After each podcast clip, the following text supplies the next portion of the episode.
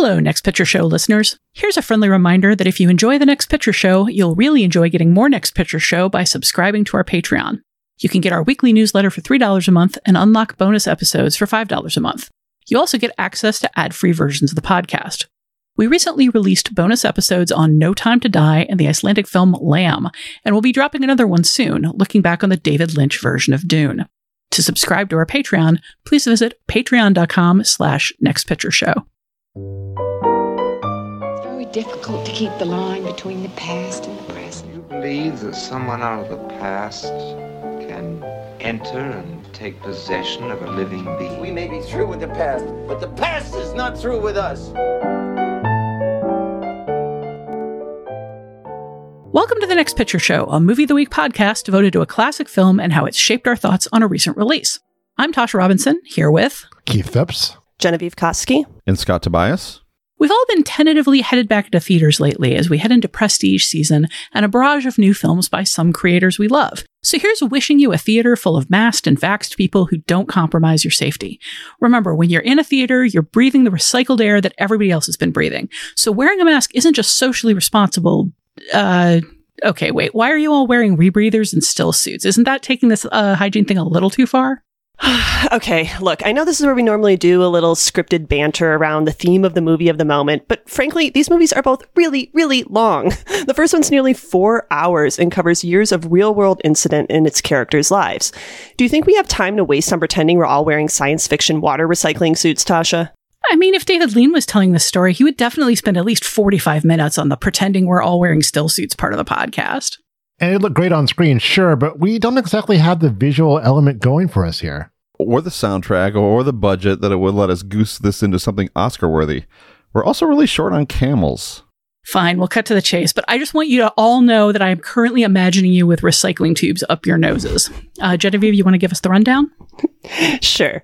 This week we're looking at a couple of lonely leaders with sand in their britches, one out of history and one living in the far, far future. Denis Villeneuve's Dune, or more technically Dune Part 1, is hitting theaters as we record this podcast, with a technologically polished version of the 1965 Frank Herbert science fiction novel that David Lynch previously adapted for the screen back in 1984. Dune's central protagonist is Paul Atreides, a highly privileged and educated young man who becomes a messiah to an extensive tribe of desert nomad people who rally around him to fight a common enemy. Some elements of the story are pure science fiction, like his planet's giant sandworms or the mysterious spice that makes space travel possible. Other elements seem very familiar from one of cinema's towering classics, David Lean's 1962 epic Lawrence of Arabia, a sweeping biography of a real life British officer embedded with Arab forces during the Arab Revolt of World War I. Both of these figures are outsiders who take control of indigenous tribes that have full control of the hostile environments where they live. And both of them are pretty obsessed with desert power in some of the most inhospitable environments imaginable. The truth around Lawrence's life is more complicated than the movie version, and both of them are more complicated than Dune, but we'll get into all three things this week when we head out into the sand wastes. This week, we'll cover Lawrence's complicated psychology and even more complicated legacy. And then next week, we'll look for worm sign in the deep desert as we bring in Denis Villeneuve's Dune. Please join us.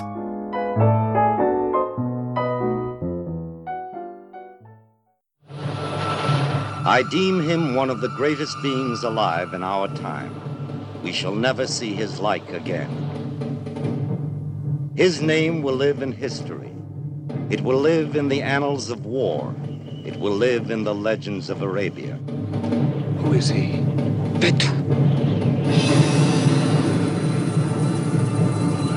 Tavas! What is your name? My name is for my friends.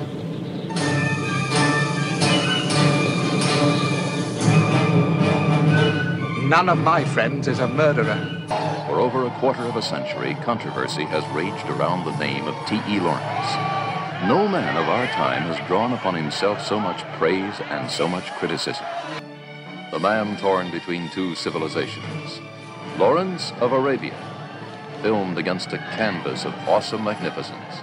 There's no disputing that the story behind David Lean's Lawrence of Arabia was a major influence on science fiction author Frank Herbert when he was writing Dune, his novel about a young man who comes to an alien world with his family and ends up as an outcast, living among a desert tribe and leading them to throw off their oppressors. But it's documented that Herbert actually started the research for Dune in 1959, years before Lawrence of Arabia captured the popular imagination and swept the Oscars. Some critics dismissed Herbert's work as derivative of the movie, but it's more accurate to say that he and David Lean were looking to the same source for inspiration. Colonel Thomas Edward Lawrence's 1926 autobiography, Seven Pillars of Wisdom, an immensely popular book about Lawrence's adventures on the Arabian Peninsula and his interactions with Arab fighters and leaders there. The version of Lawrence we see in the book isn't exactly the version of him we see in Lawrence of Arabia. Lawrence's writing is modest by comparison about his role in the Arab revolt, although historians have still argued over whether he was an egotist who embellished his own importance and his own experiences. Regardless, he doesn't seem to have seen himself as David Lean's movie sees him as an exemplar of diplomacy and open mindedness, a visionary whose strength of imagination and character changes the course of the war, and as a man desperately caught between two worlds without being able to comfortably fit into either. Lean's movie is more about myth making than about that man. And if contemporary audiences are sometimes uncomfortable with this movie, it's in part because they've seen this particular kind of myth dominate history and popular culture for decades, and they know the damage it's done. Judged by today's standards, the film sometimes looks quaint or discomfiting, given how it leans on the hoary old white savior trope, fills key roles with white men in brown face, and portrays Bedouins and other Arab groups as hooting savages in desperate need of civilizing and ultimately unwilling or incapable of accepting it. And even by the standards of the time, Lawrence of Arabia was far from a guaranteed hit. Speaking to NPR about the film's 50th anniversary re release, co star Omar Sharif laughed over the implausibility of the film capturing the public imagination. Quote, I didn't at all think that anyone would even look at this film, he says. It's three hours and 40 minutes or something like that. And Peter O'Toole and myself were unknown, both of us, when we made the film. And there was just secondary actors who were well known and all that. But you couldn't believe that the people would go and sit for three hours and 40 minutes with no women, with no loving, with no action. The action was very little in that film. All you did is get onto the camel and go around in the desert. That's all. Unquote. So that's a modest look at the movie's assets. It's true that Peter O'Toole was essentially unknown at the time. This was his fourth film role, but his opening credit is still a cheeky introducing Peter O'Toole. It's also true that it's a long movie and sometimes a slow and ponderous one. But that action that Sharif dismisses as people going around on camels is pretty tremendous stuff. It spans a vast stretch of screen as an army rides headlong into a contested Turkish stronghold, or a raiding party mounts a bloody assault on a train. Even when there's no action, the film is visually beautiful, built on that grand scale David Lean was famous for, and built around memorable and distinctive figures on both the British and the Arab side. But in spite of all the ups and downs, the battles and losses, the set pieces and struggles, the heart of the film is really in the way Lean and writer Robert Bolt use the story to wrestle with the myth of the big man hero. O'Toole plays Colonel Lawrence as a deeply conflicted man, a soldier who builds alliances and becomes a celebrated figure among the Bedouins by embracing their ways and their dress and earning their respect with heroic deeds and a not entirely sane form of courage and daring. Among his allies are Omar Sharif as the tribal leader Sharif Ali, the powerful Prince Faisal, played by Alec Guinness, and Sheikh Auda, played by Anthony Quinn, as the head of the vast and powerful Howeitat tribe. They come to see him not entirely as an interloper, but as a bridge between their people and a route to ousting the Turkish presence in their contested lands. And while the movie focuses on Lawrence's bold deeds and big gambles, it also keeps returning to the very reasonable feeling that he's an outsider, that war is pushing him towards bloodlust, that the things he's seen and done and suffered are overwhelming, and that giving in to his messiah complex may not be the healthiest way to proceed.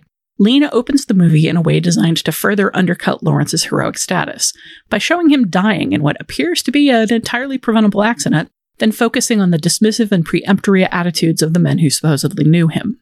Lawrence of Arabia is a celebrated classic that won seven Oscars, including Best Picture and Director, and it's one of those movies people speak of with awe. But it's still remarkable to note how Lean shifts back and forth between the big Oscar winning set pieces where Lawrence seems to consider himself immortal and the intimate sequences where he gives into his doubt. It's a complexity we see again in Dune, but a complexity we're not always privy to in our hero stories, especially about men we'd like to see as myths. We'll talk more about it after the break.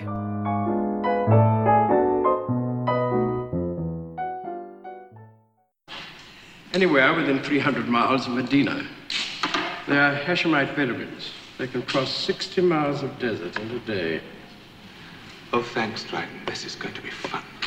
Lawrence, only two kinds of creature get fun in the desert. Bedouins and gods, and you're neither. Take it from me. For ordinary men, it's a burning, fiery furnace. No, Dryden. It's going to be fun. It is recognized that you have a funny sense of fun. So, uh, what's everybody's history with Lawrence of Arabia? So I'd only seen this film once before. I saw it on, uh, and it was oh boy t- over twenty years ago.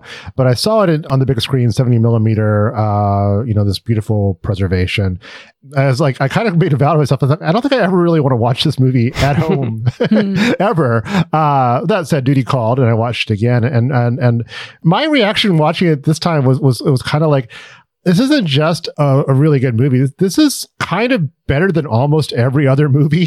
I mean, it's just a fantastic piece of filmmaking and of storytelling. Uh, the characterization of, of Lawrence, uh, what O'Toole does with it, uh, is so complex and kind of mysterious at times.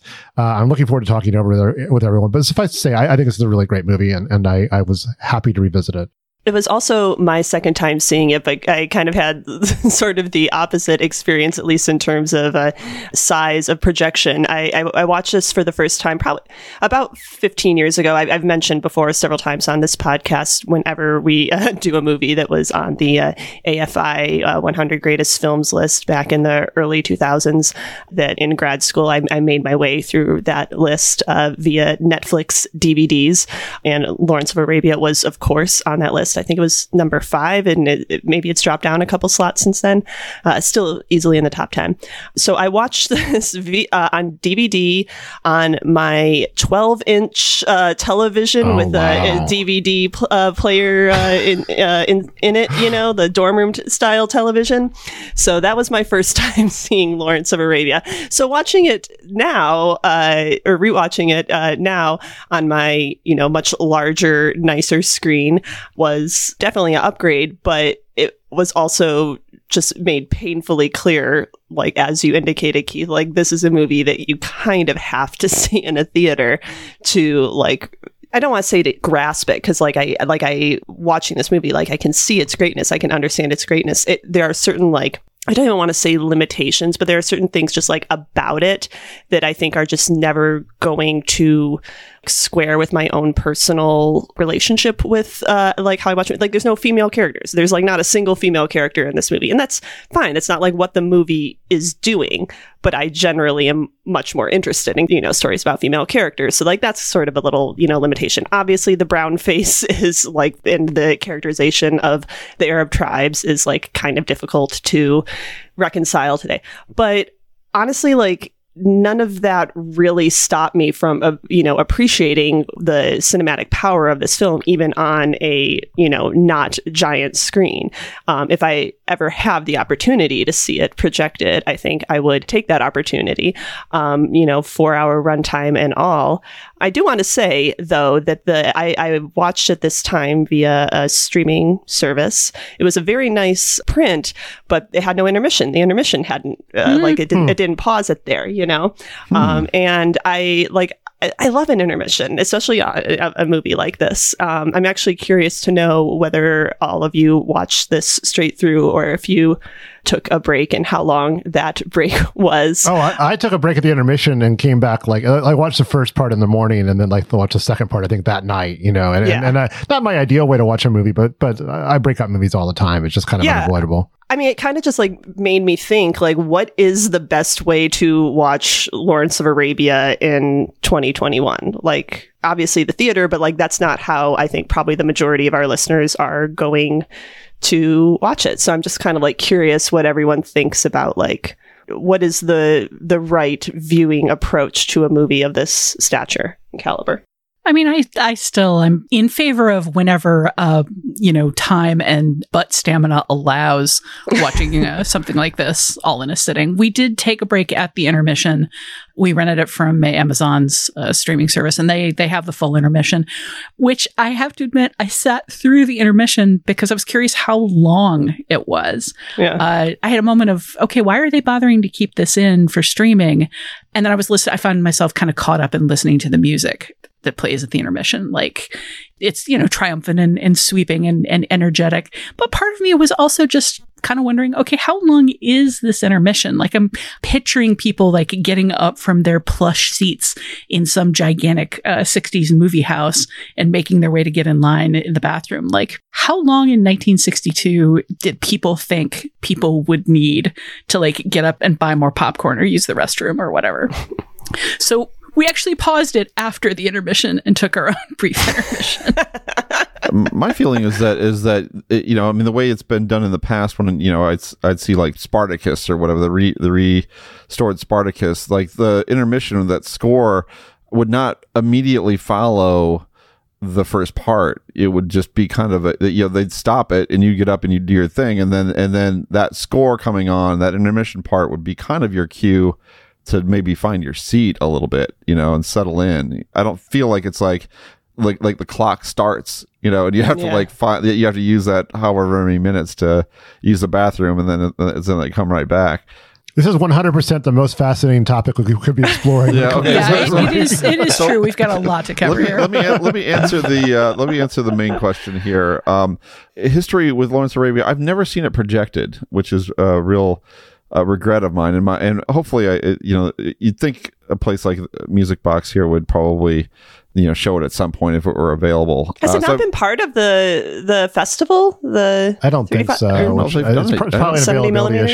issue. Yeah. Yeah. Yeah, it's a bummer. Um, so I've, I've, I haven't seen it projected, but I've seen it, and then of course I uh, saw it again this time. I mean, it is the stuff pre-intermission is just unimpeachably brilliant. I don't think there's anything. It, it- it's so perfect. The first, you know, uh, you know, things get a little messier, and I- think necessarily so after intermission. Once Lawrence's mission and becomes cloudier and you know britain's goals for the the region are exposed and and you know things start to unravel a bit I mean, all that stuff is really fascinating. Adds a lot of depth to that story and a lot of depth to that character. But just like in terms of just delivering incredible set pieces, like you just can't beat the first half. I mean, the the the greatest transition edit in movie history with the match. You know, the the incredible scene at the at the well uh, with his uh, you know original guide and that that meeting with Omar Sharif's character. I mean that, and then of course just that taking of of that Turkish city, that the way that shot is handled, that marauding is like Oh, beautiful. man. it's like oh my god, Mhm. it's so it's so thrilling and simple too. I mean, like like it's it's it's on on this such an epic scale, but like it is showing you it is showing you this this incredible wide shot of this city being overrun. And while, it, while it's doing that, it's also giving you that information of, of this cannon being pointed out to sea. It's just like, oh, that is so, and, and it gives you a shot of the sea. It's just, I mean, like, it's, how, how can you not just like fall in, I- it's just, you love it. As a, as just a cinema person, how can you not just love so much about the film just on a craft level uh, and i think on a character level too there's this t lawrence character endlessly fascinating uh, kind of a perfect performance by peter o'toole i mean he just has the right mix of just i don't know. He's just he's enigmatic and idealistic to some extent but also you know you don't necessarily, you can't completely read him. And i don't think he, he entirely understands who he is either and you know and, and doesn't necessarily grasp the consequences of some of the actions that he very, very bold actions that he's taking or advising be taken. I just think there's a lot of sort of richness there. So uh, um, i do really like this movie even even with of course you know whatever reservations you you, you might might have which are legitimate i mean brown face is not does not look hold up so great as 2021 Yeah, Uh, I mean, it's the paradox is you, they should have known better at the time. It is what was done. Uh, you can't take away the greatness of, especially Guinness's performance. Guinness Quinn is incredible. very- in it, I know it's, it's, it's, regret- very big. It's, but- it's kind of regrettable how good Alec Guinness is in the movie, but um, but he is he is truly truly incredible. But uh, Um, you know, I mean, yeah. it, it it it sh- it shouldn't have been probably shouldn't have been done for this. Um, well, certainly shouldn't have been done for this, but definitely shouldn't have been done done for WTF. As great as Christopher Abbott's performance is in, the, in that, or Whiskey Tango Foxtrot rather. Uh, Oh, God, uh, that's right. It's, it's great as uh, you know, Christopher Abbott's one of the best actors working, but it's like that was that was that was that was a little too a little little little too recent to be doing that. Oh, I anyway, forgot about that. Not to sidetrack about Whiskey Tango Foxtrot, a movie I know we're, we all- we all think about all the time. But uh, Talk- you can't talk about Lawrence of Arabia without Including talking about that movie. The entire time I was watching Lawrence of Arabia, I was just thinking about WTF.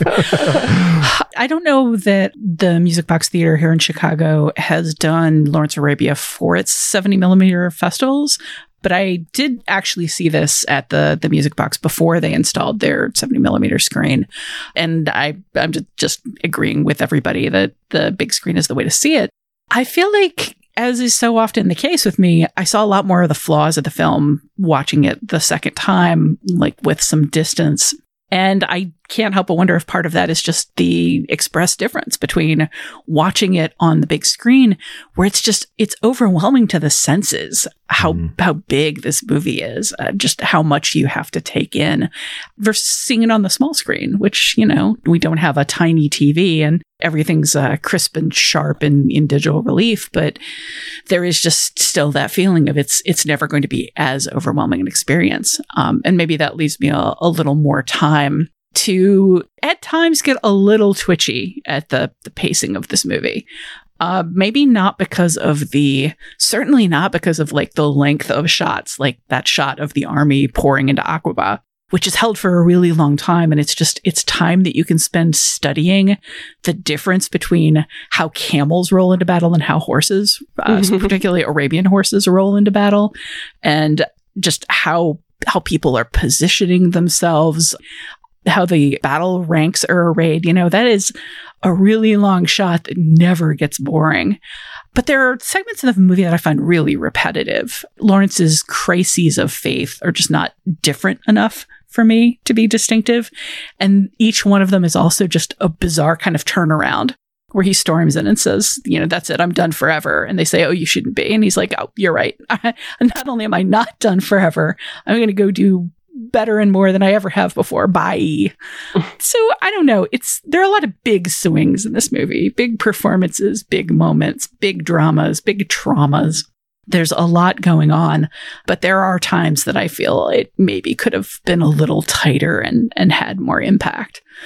And I don't know that I felt that way at all seeing it for the first time in just, you know, wall sized uh, overwhelmingness but it is something we all have to contend with, given that we're not, you know, going down the the movie palace every day to see 1960s films. I will say, like, I, I, agree that, you know, I didn't necessarily have that, you know, overwhelming sensory experience, but I, I was struck watching it even on my television, just how immersive some of those scenes were. And, and you know, Scott, you were talking about sort of just like the simplicity, the powerful simplicity of some of these scenes. And one of the very first one, the motorcycle crash, mm. I like that was one that like I felt like you feel like you're going so fast just like the the way it's filmed. And it, there's really not that much to it you know but like just right from the beginning i feel that that pulled me into the film in a really sort of visceral manner you know. And of course sort of the film's signature shot of just the wide open desert vista and a tiny figure in the horizon watching them slowly like it, it's repeated a couple of times you know and that yes they go on for a very long time but i think just the uncertainty of what is over the horizon and the knowledge that there's like nothing between you and whatever it is that's coming to you is just such a sort of consuming feeling that I think it, it makes it you you not feel the length of those scenes. The idea of, of starting the movie with his death and the funeral is just very interesting to me, and I I'm wondering what everybody makes of that. It seems it's good enough me, for Citizen Kane. Why isn't why can't? I'm not saying that it's not good enough or or that it's a problem. I think that it, given how much of the film we're spending with Lawrence kind of deciding who he is, that it's a really interesting choice to have the first thing that happens in the movie be showing you kind of the meaninglessness of his death. You do feel like he's going too fast. You you feel like that was a a reckless choice. And maybe it tells you something about where he is psychologically at that point in his life. Uh, but that that accident just feels so preventable. And then you cut straight from there to this barrage of people who are hard to distinguish from each other since you haven't met them yet, and they're all dressed identically, and they're all saying, you know, either pretty dismissive or uh, cutting things about him for the most part. So before you get to know him as a man, you know, he died in kind of a stupid way and that, that people didn't respect him. And that's a, such a strange way to start a story that's going to build him up to such epic heights. Well, but there's also the guy who comes up and is like, "How dare you say all that?" And Mm-hmm. and, and the, the response is like, "Well, did you know him?" It's like, "No, but he, he was a great man, you know." So like, yes, you get that he you know died in a stupid way and wasn't necessarily respected by a lot of the people at his funeral, but you also get that there is a myth that has been built up around him, and he is like famous and respected for something. So sort of that the tension between those two views of him, I think, is what's being established during during that funeral scene. Yeah, maybe saying that he wasn't respected is too simplistic or dismissive because you do get a sense of respect from some of them.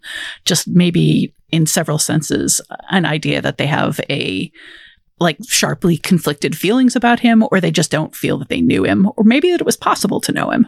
I mean, I, I kind of saw the whole affair as kind of a, a solid kind of shit eating thing for his betters, right? I mean, they had this is a, this is a guy who they felt was arrogant and standoffish and not in line with military protocol, uh, but who they had to suck it up and kind of treat like a hero for the for the very tangible and important things he accomplished. Uh, I think it's a very effective opening for the film because I think I think bef- it, it establishes it, it kind of sketches the Lawrence character before we even meet him and, and and also kind of lets us anticipate you know how he you know what kind of a mixed legacy that he'd end up having among the, among the people who knew him best and, and the people who knew him best didn't know him at all uh, that well. Um, so I don't know. I, I love. I do love the opening. I think. I think there's a lot kind of go- going on, and it's and it's a good kind of like side entrance into the film.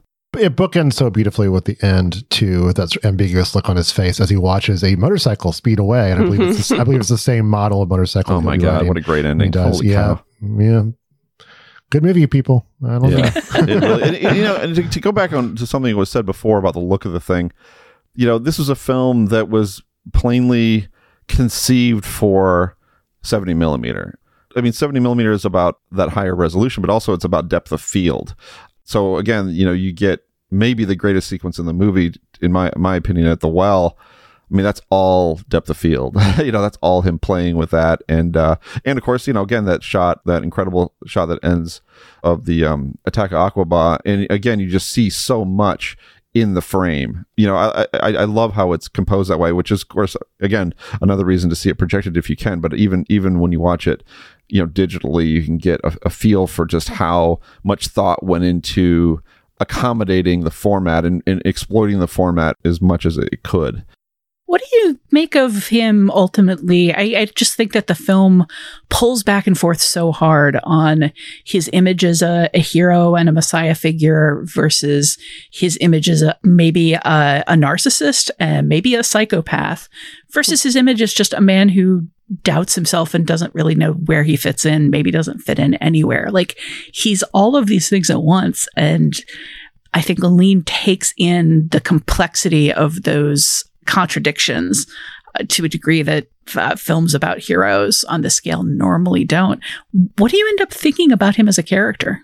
I think it's all that's kind of unresolvable. It's part of what makes the film so uh, uh, fascinating. But, but I mean, I this time around, I, I, primarily saw it as a story of a boy. I mean, he's very young, and to me, that early shot where he's riding on the camel and just like bouncing up and down, giddy that he's going on an adventure with like these these characters. You know, those characters might be like from from a, a storybook he read as a kid. I mean, and then slowly kind of having any illusions about what that means stripped away over the course of the film. Uh, you know, what, what it means to go to war, what it means to be in, in, in, in Arabia, what it means to, to mix with these people and what violence means. I mean, there's that really chilling line about how he hates to realize that he likes violence. Mm-hmm. Um, there's there's a, a, really magnificent scene where he's kind of pantomiming. Well, he thinks he's by himself, but he has the the, the ro- robes. Yeah, when he gets the robes. I was I was yeah. waiting to bring up that Me exact too. scene in the context of this question. So yeah, ahead, which, which which is which is fantastic, and and was actually a kind of a blank that O'Toole that Lean asked O'Toole to fill in. It's like do some stuff here, he's done so brilliantly, and and and and he holds up the you know that scene where he like looks at himself preening in the knife. It's not something I spot it, but it's something that's pointed out in a documentary I watched about the film. Uh, it's mirrored really brilliantly later when he holds up. It kind of has the same pose where he's holding up the knife and it's covered in blood, and and, and like this Mm. these, these this is not where he thought it was going. It's to me that was that was kind of what I latched onto in terms of his character this time around was like this this you know boy's journey in, into the awfulness of manhood and the realities of war. I'd expand it to even like the sequences that uh, surround that image of him kind of dancing around in the robes, which are, of course, him uh, going back uh, through the desert to get the fallen soldier and bringing him back. And like that just feels like very, you know, evocative of his both his arrogance that he believes himself capable of doing something that he's told by Sharif is just impossible and stupid and, and he does it anyway. And and he succeeds. And you know he he gets the, these robes and he is accepted by the Arabs as, as as a result. And then you know immediately after he's sort of like you know celebrating that he has to kill a man you know like like the sequence of events leads to him killing a man and you know we see through the rest of the film how he kind of struggles with his relationship to that moment and and what comes after it so i think just and like not just any man, the man he rescued. Exactly. Yeah. Yes. Yeah. Thank, thank you. Very important point. So I think just in terms of seeing Lawrence as a, you know, a character in flux who is finding himself in the desert as, as it were. And he is a very, you know, a, he's a man who dances on the line between confidence and arrogance, like throughout, you know, and sometimes it really works out well for him. But then, you know, the down the line, the, you know, the consequences of those actions get harder and harder for him to handle, to grapple with. I see him as kind of a tarnished idealist. Mhm. And that kind of being his journey. Maybe that is related to what Keith is saying about him being a, a boy on an adventure. Because I think that when the film begins, he is pursuing a course of action that is bold, you know, kind of simple and rooted in idealism and, and ends up being a, a correct course of action, uh, of action ultimately. But, you know, I think it just over time, of course, you know, you, you, he, you, you are forced to make very difficult and painful and haunting decisions because it is war and, and you are entering into this realm of incredible compromise being compromise uh, among compromised people among leaders who are, are who are ultimately going to determine how things are going to go and could completely pervert what it is that you're you're trying to accomplish on this journey. And and uh, and there's an act you know i mean the, the act of him killing this person that he rescued. And i and i really take that gesture to rescue this person as a as gesture of courage and humility as much as anything else. But the act of killing him is still an act of idealism. It's still like i have a vision for how this could go how you know people could could be united they could work together and it would be good for this country it would certainly be good for the cause. You know and it's just again you know i mean the, once you hit intermission and the mission changes and, and gets fuzzier morally less righteous then that idealism gets tarnished but i feel, feel like he starts from a fairly pure place I think it's fascinating that you see the the desert rescue as an act of humility. I, I thought of it as an act of tremendous arrogance. Well, Uh, it- humility in terms of he's trying to ingratiate himself. He's trying to prove himself as legit, as somebody who belongs with the Bedouins, who, who belong, who belongs in this group of people who are not like him. And so, and that, I mean, of course, then that's a moment. That's the moment that that Omar Sharif's character. You know, completely changes his mind about Lawrence and doesn't see him as an imposter, sees him as somebody who did something kind of incredible. And I think in order to, to do that, that is that is again an, a gesture of humility and of and of courage. Courage, yes, but I, I just I don't see how it's at all humble to say I refuse to do what the world does. I, I refuse to let heat and lack of water and and the desert kill me. I refuse to die. I refuse to let this other person die. I don't think it's any less fascinating a gesture. I I think that that sort of dual act, the act of saving the man, the act of choosing to kill the man, is the fundamental heart of this movie and and the most fascinating thing that happens in it and I I think it's hugely telling about Lawrence, but I think the way he approaches it as he cannot bear to fail in his assertion that they're going to cross the desert and take the city. He can't bear, bear to fail in even the smallest way. He cannot admit that he made a choice that let somebody die and he can't admit that it's possible for him to die. You know, he the fact that he keeps returning to like nothing is written, like it is it is by my will that these things happen. And then when it pays off for him, when it works, we see him come back to that idea over and over. Like he tells Ali at one point, Do you think I'm just anybody? You know, he stands in the face of the soldier who shoots him and just stares him down because he's come to believe that he's immortal. Uh, he's, he's come to believe that no serious harm can come to him and him getting shot and just getting a small graze wound on the shoulder seems to just underline that for him. I really think that this man is kind of like he's he's breathing his own farts. He's he's full of his own arrogance here. And it's fascinating because of what he accomplishes as a result, but also how miserable it makes him. You know, it's uh I think this is a really interesting psychological portrait. I wish at times, you know, as much as you don't necessarily want more exposition in a movie or want somebody explaining what you're seeing on screen, there are points where I wish he could articulate some of what he's going through a little more clearly. When he kills Gasim and he says afterwards, I liked it. I'd love to know, like, does he just enjoy the feeling of power, of having life and death control over people? Or is he talking about like an actual bloodlust? Like, what is in that that makes him so afraid of himself? I don't need that explained. I think it's I think it's fine leaving that ambiguous. I think it is ambiguous in the way that oh, O'Toole says it because I don't I don't know if I really believe him you know that that he liked it. Like he's so anguished when he says it. And obviously that's a you know a hard thing to ad- admit to yourself or, or, or, say aloud. But I don't know. Like it seems like he's almost like trying to convince himself that he is you know uh, the type of person that would do this action because it's the only way that he can reconcile that he did it. I don't know.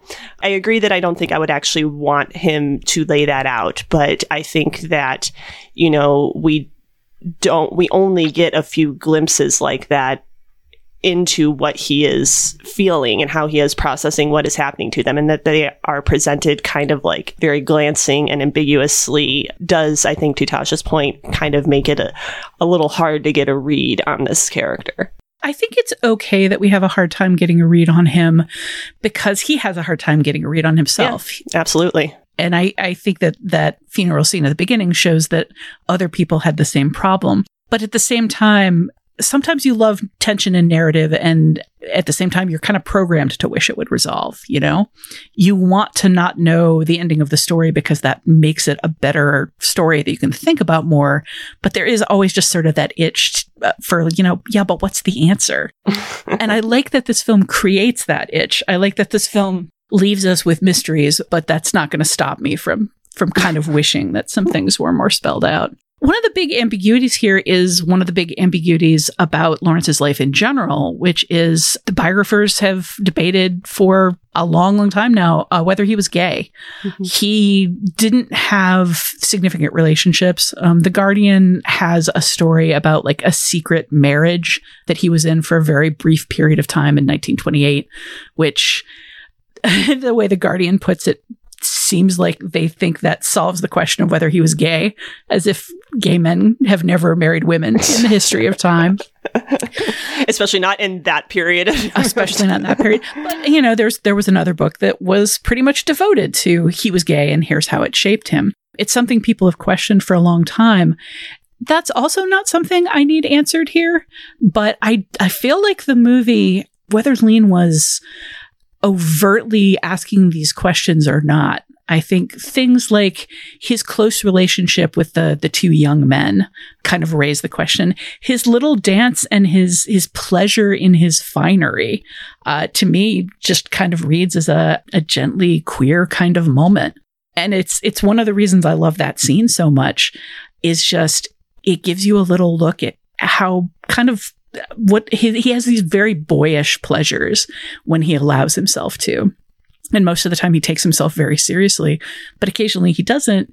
And you kind of get this, this image of a guy that's not just arrogant and, and narcissistic at times, but a, like a little playful and a little vain in a, a pretty cute way, I gotta say. I think that ambiguity about his sexuality is is in the film, uh, uh, you know, uncommented upon but present, and I think it's part of what makes it again it makes it such a complex and interesting performance. Uh, I, we talk we talked about how there's no women in this film, which I think you know is part part of the point. But I um, we we see women you know, we see there's no female characters. We see women milling about at the funeral, and then I think rather pointedly, the closest view we get of, of women are, are, the dead bodies in, in the village. Mm. Uh, you know, men go to war, and this is this is what happens.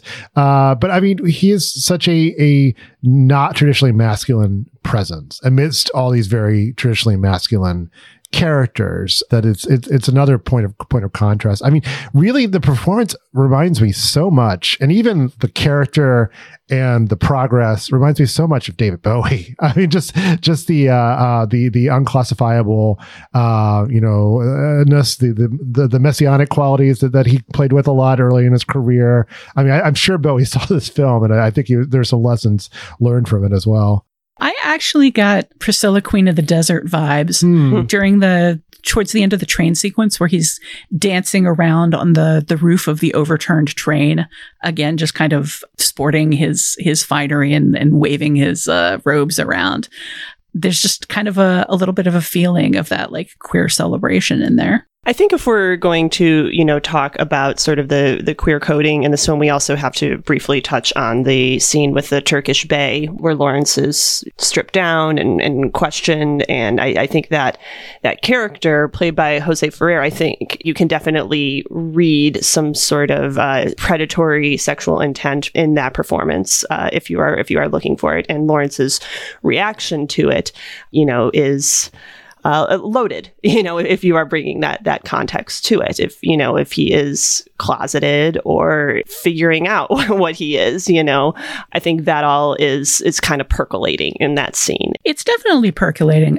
people at the time, I mean, uh, Seven Pillars of Wisdom was a, a, a, very big book. And the stripped down version of it that he, he did later was also a, a very big book.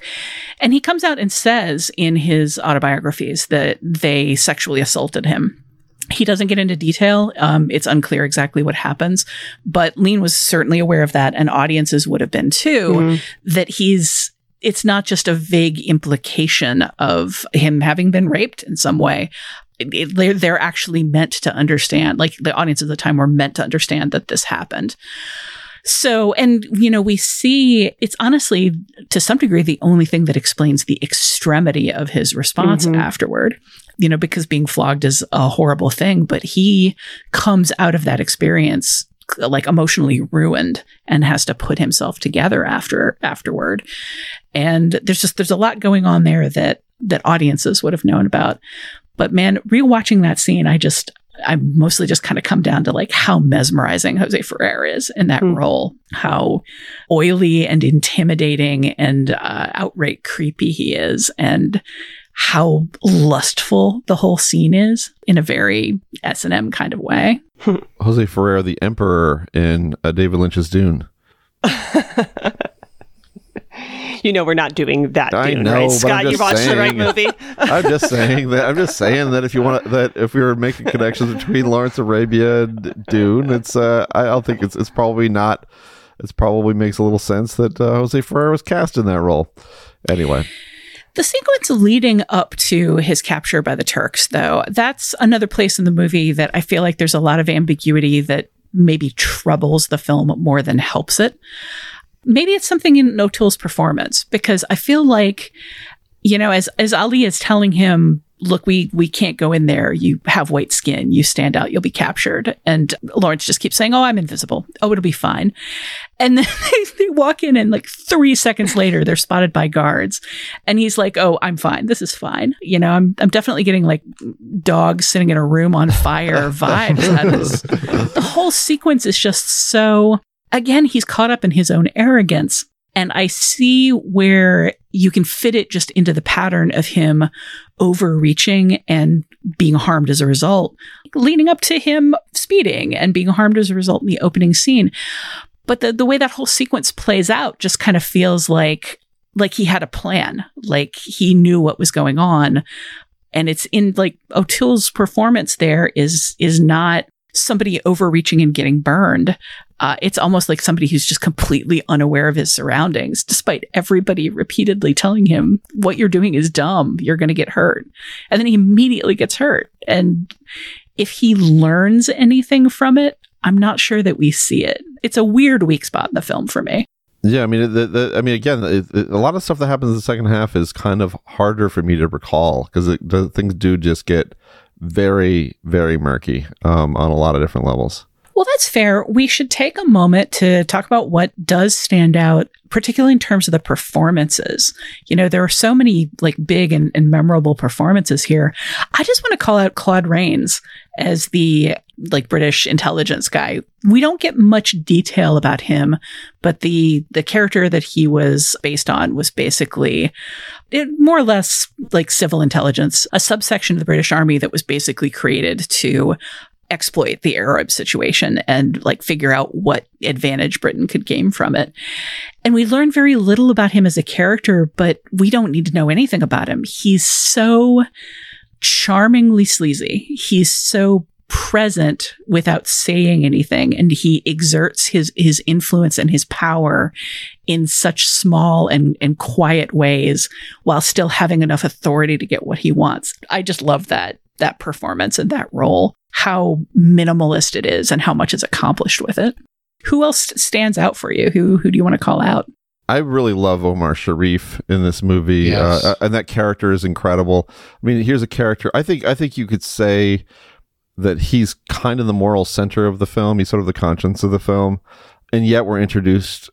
Our introduction to him is him shooting someone in cold blood uh, uh, from from taking water from a well, which would seem to be something that a character would have to do a lot to come back from. But um, but he is a man of integrity. He he believes. He comes to after some after deep skepticism comes to believe, be persuaded by Lawrence and, and Lawrence's cause, and then you know later disappointed by him. I just I think there's a lot there and that performance, a lot in that relationship that he has with Lawrence, and in, a lot of chemistry between those two actors in, in particular. So that, that's a definite standout performance for me. This was in uh, Sharif's introduction to the wider world. He had been acting in movies. Uh, he's, he's Egyptian, had been acting in movies made in the region. But uh, uh, but what a breakthrough! I mean, think think about it. You know, he and O'Toole at the same time, um, kind of coming out together and uh, you know coming up together in this film. It's uh, fantastic.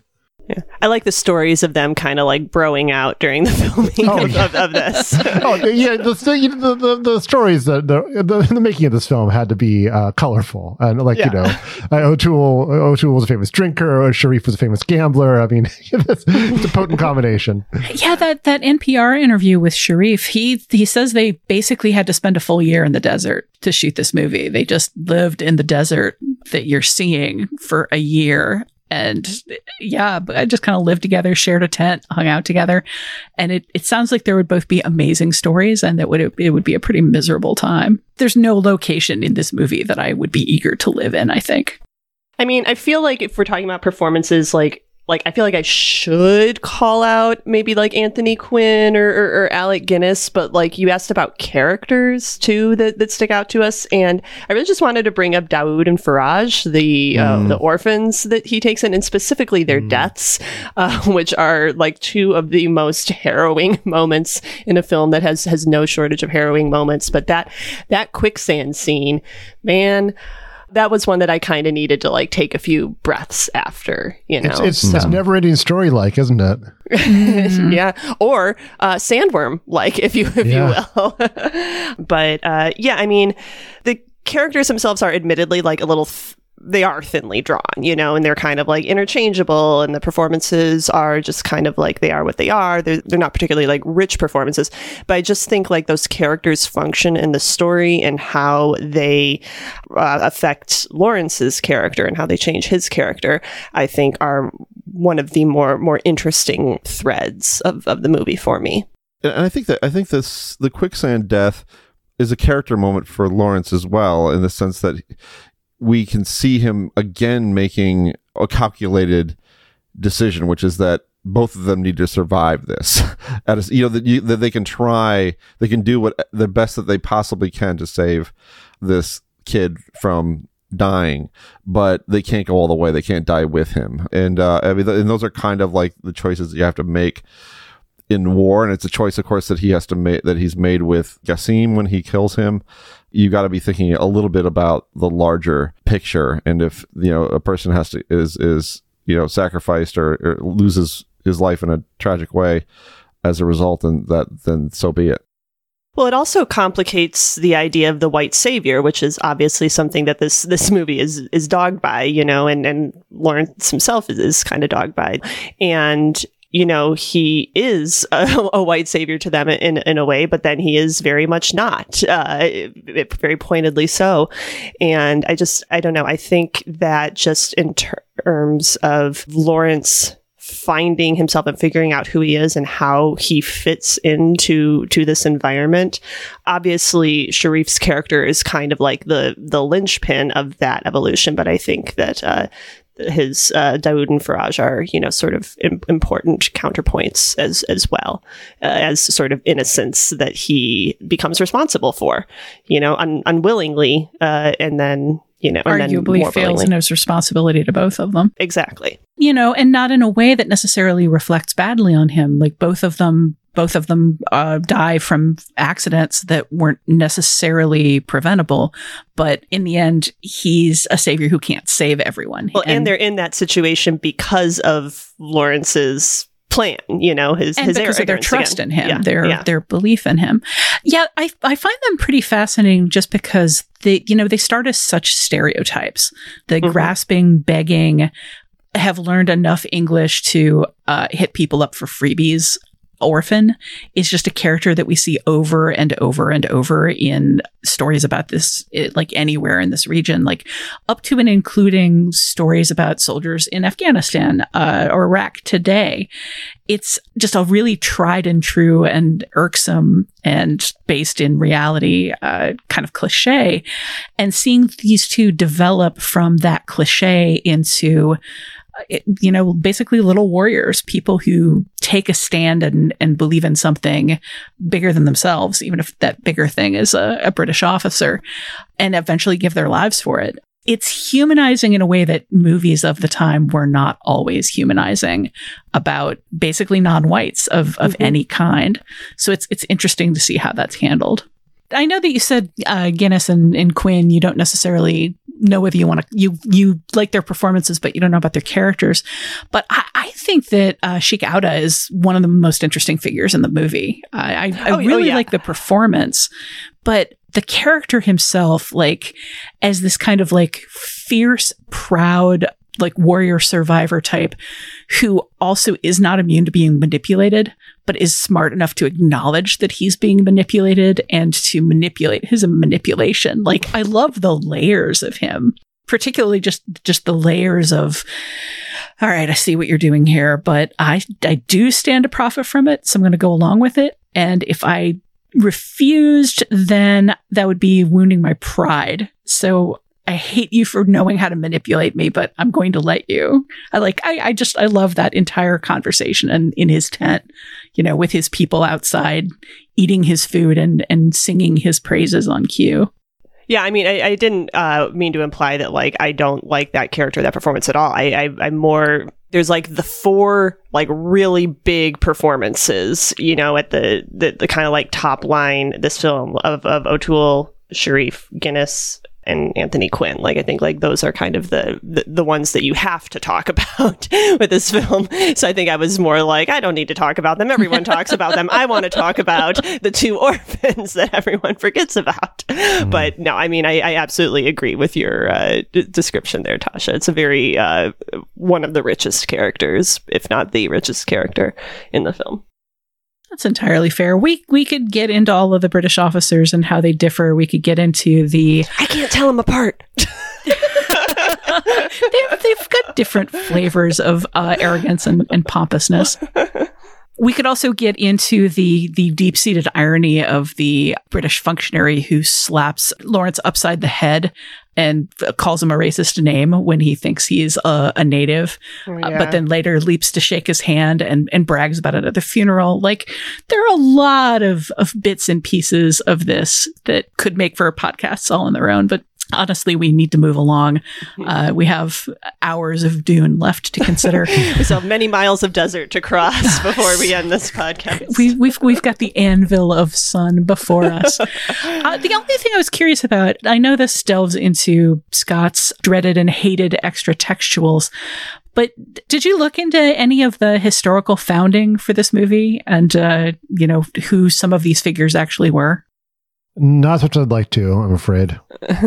Uh, I, I, I mean, I mean, I, I, did, I did like a like a Wikipedia skim after afterwards, you know, but but but nothing too deep. But what what I was actually more more than diving into like the life of the real T. E. Lawrence, I was more kind of the blanks I wanted to fill in were more just about like this war, which is something which you know, like World War One in general is like not on film that much, and I don't think and the Arab Revolt in particular is in any other film, at least not a, a, US production, you know. So, like, the sort of the historical context of this film was I didn't have it, you know, and I realized uh, at, at, intermission, I was like, I should probably have a slightly firmer grasp on like the, the geopolitical context here. So that that was a little more what I was concerned with filling in than the the real T.E. Lawrence, because I, I think like it doesn't I don't know, it wasn't really important to me to do that sort of comparison in the context of a film that has so much going on in the film itself. At least not this time around. You know, maybe my third or fourth time seeing Lawrence of Arabia, I'll, I'll, I'll want to scratch that itch, as, as, as you put it before, Tasha. But, uh, but no, not this time. Yeah, I just I find it fascinating. There were a lot of lawsuits, basically. I did. By, yeah, I, I, did catch that. yeah, the families of uh, people depicted in this movie, particularly uh, the the General Allenby character, and it's just I think it's interesting to me. Like I complain a lot in these podcasts about the difference between real history and film history, the difference between how biographies are, are, formed and shaped in cinema versus the messiness of actual lives. But in this case, it, I think it's just fascinating because there were so many different impressions of the historical Lawrence, and there's so much dispute about so many different aspects of his life. And historians are still arguing. There's there's still new books coming out that are like, no, uh, when when so and so said that Lawrence did X or was X or had X role, they they were wrong, and here's the proof. It fascinates me that we have a movie this big and memorable and charged about this man that people are still to this day arguing about and trying to figure out. So, uh, mm-hmm. yeah, extra textuals, but uh, you know, if this if this movie interests you, maybe wait till you've seen it the fourth time, as uh, Genevieve's going to do. but I I think it's probably good that this is a good enough movie to warrant maybe coming back to you a third yeah. or fourth time. One other bit of extra textual before we move on. Uh, uh, O'Toole talks about as, how, as the son of an odds maker, he knew he was not going to win Best Actor despite being nominated. I think I was, I was wondering what the competition was. This was a competition for the Best Actor. It was O'Toole, Marcello Mastroianni, Jack Lemmon, Burt Lancaster and Gregory Peck, who ultimately won for To Kill a Mockingbird. So a good year for for for major actors. yeah. And it's not like Peter O'Toole didn't go on to a uh, long and celebrated career. But speaking of going on, we have again miles of desert to cross before we sleep. So we're going to wrap this up for the moment and we'll be back shortly with feedback.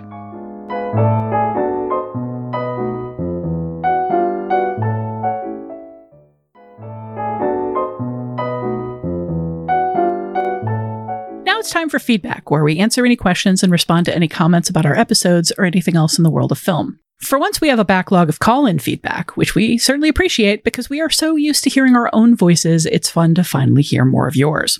Reaching back to our pairing on Eternal Sunshine of the Spotless Mind and Reminiscence, let's hear Bill in New York on the use of water in the movie. Greetings, Next Picture Show. This is Bill Shunn calling from New York City uh, about your recent pairing of Eternal Sunshine of the Spotless Mind and Reminiscence.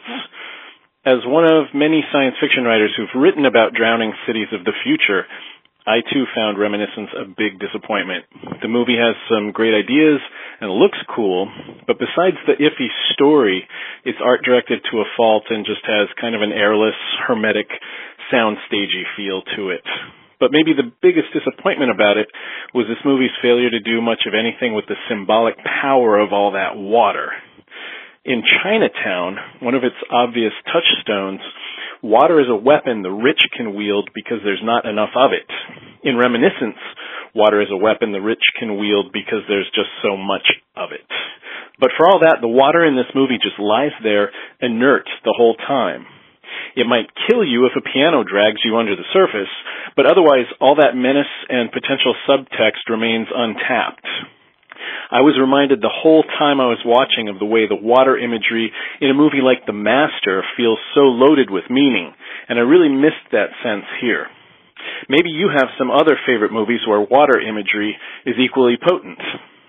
Come to think of it, maybe a more apt pairing for reminiscence might have been Waterworld. Thanks, guys, and keep up the good work. That's a hell of a little tag there on the end, and I think he he just stepped in there to make sure we didn't all compete to see who could talk about how much we loved the the water in Waterworld.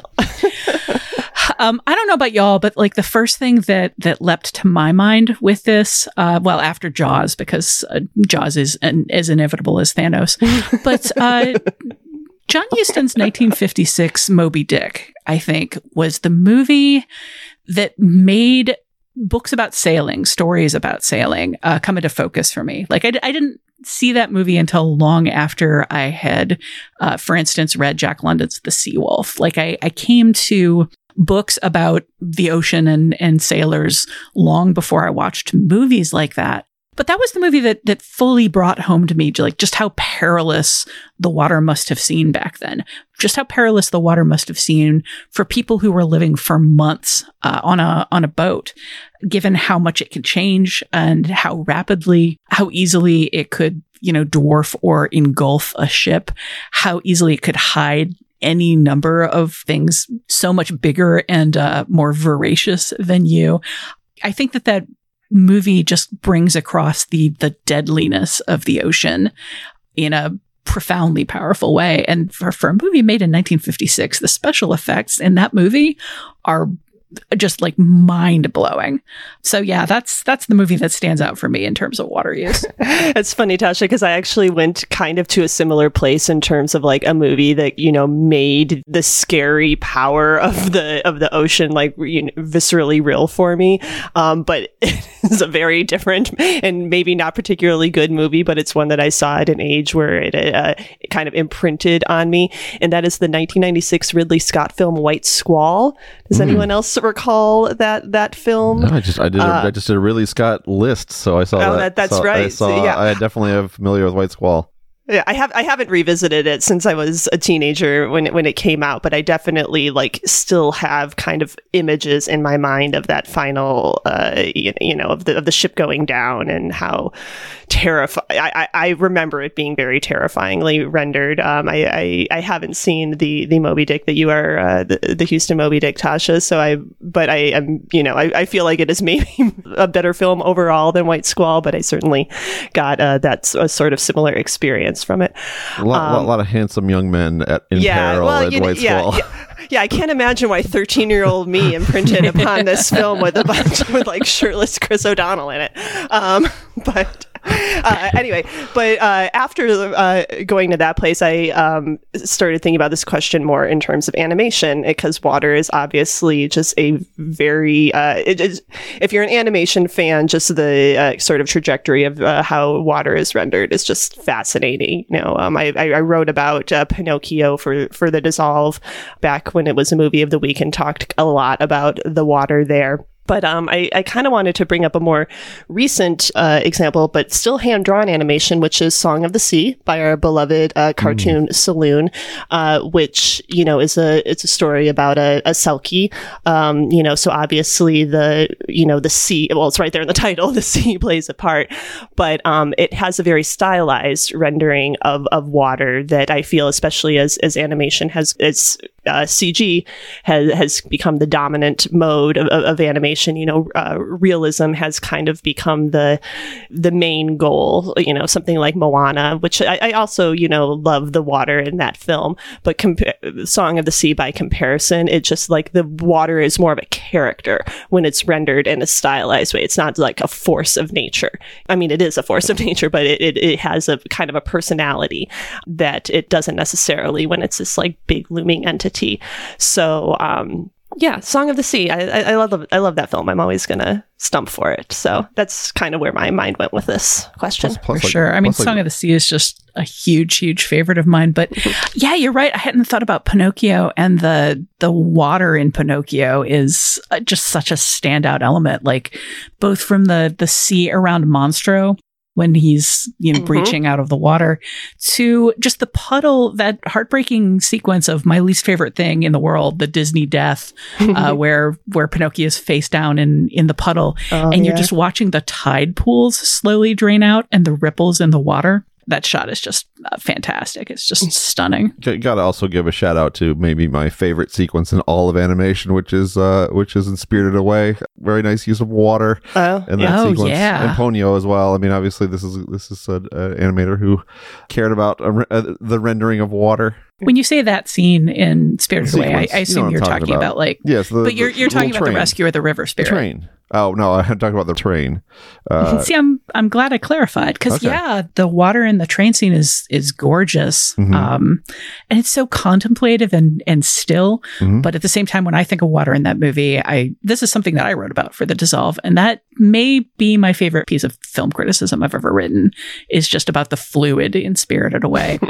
But I, I think of uh, the the whole team at the bathhouse hauling sludge out of the the river spirit and trying to get it clean underwater, and then it emerging as this this sort of avatar of water out from under everything that's polluted it. Like that that sequence is also a tremendous use of water. I always seize up when anyone asks me a question like this, and I like I, I'm pretty sure I haven't seen any movies with water in them because I never think of anything. But actually, I, I watched here. Here's what I watched one today. This very day we're recording this. It has has uh, uh, memorable use of water and a, a, a cut that is almost like blowing the match match out in Lawrence Arabia, like in its ability to to cut through time and and space. It's uh, Blonde Venus, uh, the Marlene Dietrich, uh, Josef von Sternberg film, which opens with um, uh, Herbert Marshall playing one of several Americans, uh, although it's a film in which both Cary Grant and Herbert Marshall play Americans, and rather not not so convincingly American. Uh, but but stumbling across across a bunch of uh, young German actresses uh, bathing nude in a in a pond, which is all uh, artfully obscured by by by foliage and and so on.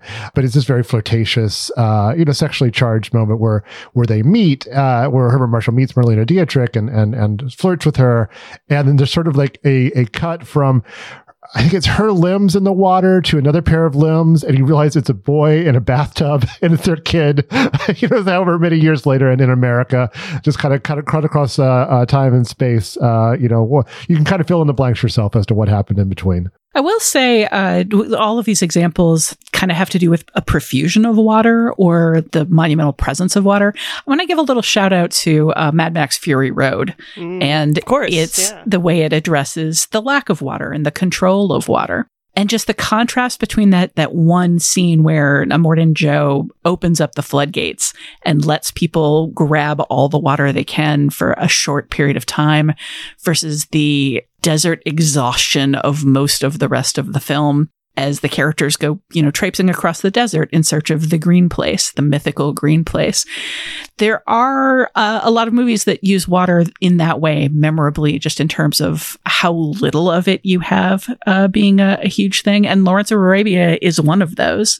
You know that that moment where they all come out of the anvil of the desert to the wells, and the men and the camels all kind of have their faces down to this like muddy, filthy, unpleasant looking water and they're sucking it down like it's the greatest thing ever. And, and you know exactly why, because you know where they've come from. So, uh, you know, films, films built around the lack of availability of water, I think, uh, just as memorable as, as films that suffuse you with water.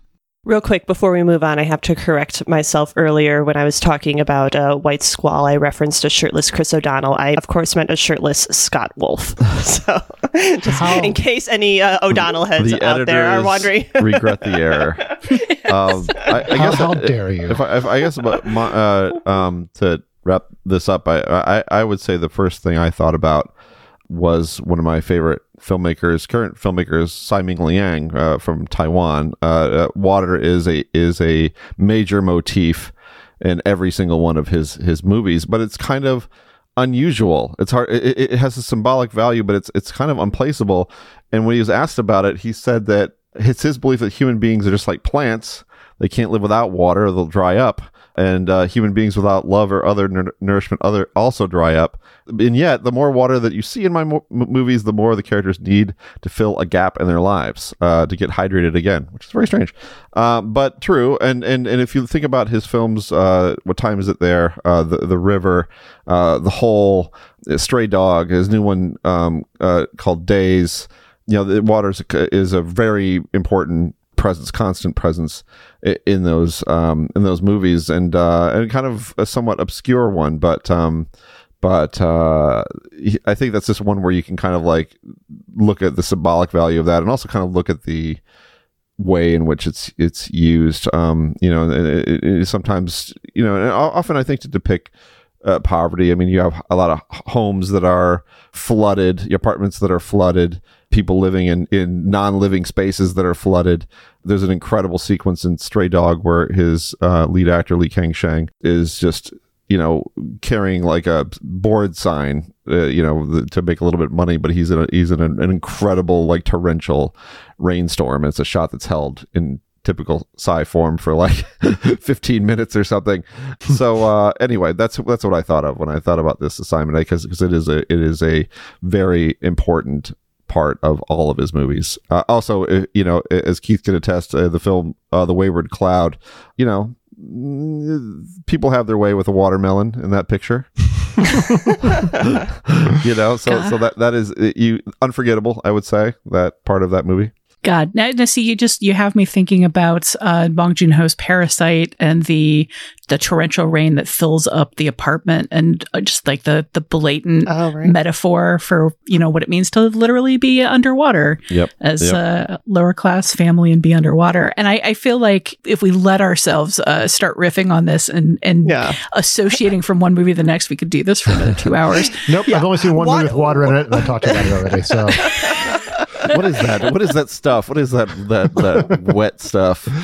We have basically invited ourselves into water world and made it our world. Instead, we're going to move on. So, uh, you know, flood like we have been inundated with uh, other calls, but we really need to move on because there's still Dune in the woodwork. Uh, so, we always appreciate it when our listeners share their thoughts and their recommendations. If you feel so inclined, we can feature your response on a future episode. To reach us, you can leave a short voicemail at 773 234 9730 or email us at comments at nextpictureshow.net.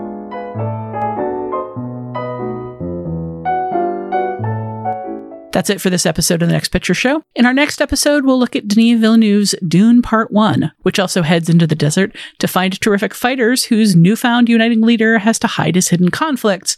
But in this case, also has to deal with constant flashes of the future and the possibility that his entire family is going to be wiped out by spaceships, which is a problem T.E. Lawrence never had to deal with, as far as we know. Look for that episode next Tuesday, or you can subscribe to the Next Picture Show on Apple Podcasts, Spotify, or your podcatcher of choice. If you want to hear it without ads and while surrounded by extra Next Picture Show written and recorded content, come support us on Patreon at patreon.com slash nextpictureshow. Find us at nextpictureshow.net and follow us on Twitter at nextpicturepod so you'll always know when a new episode drops. Until then, we do not recommend putting out matches with your fingertips and bragging that the trick is not minding that it hurts. It hurts for a reason. Stop doing that.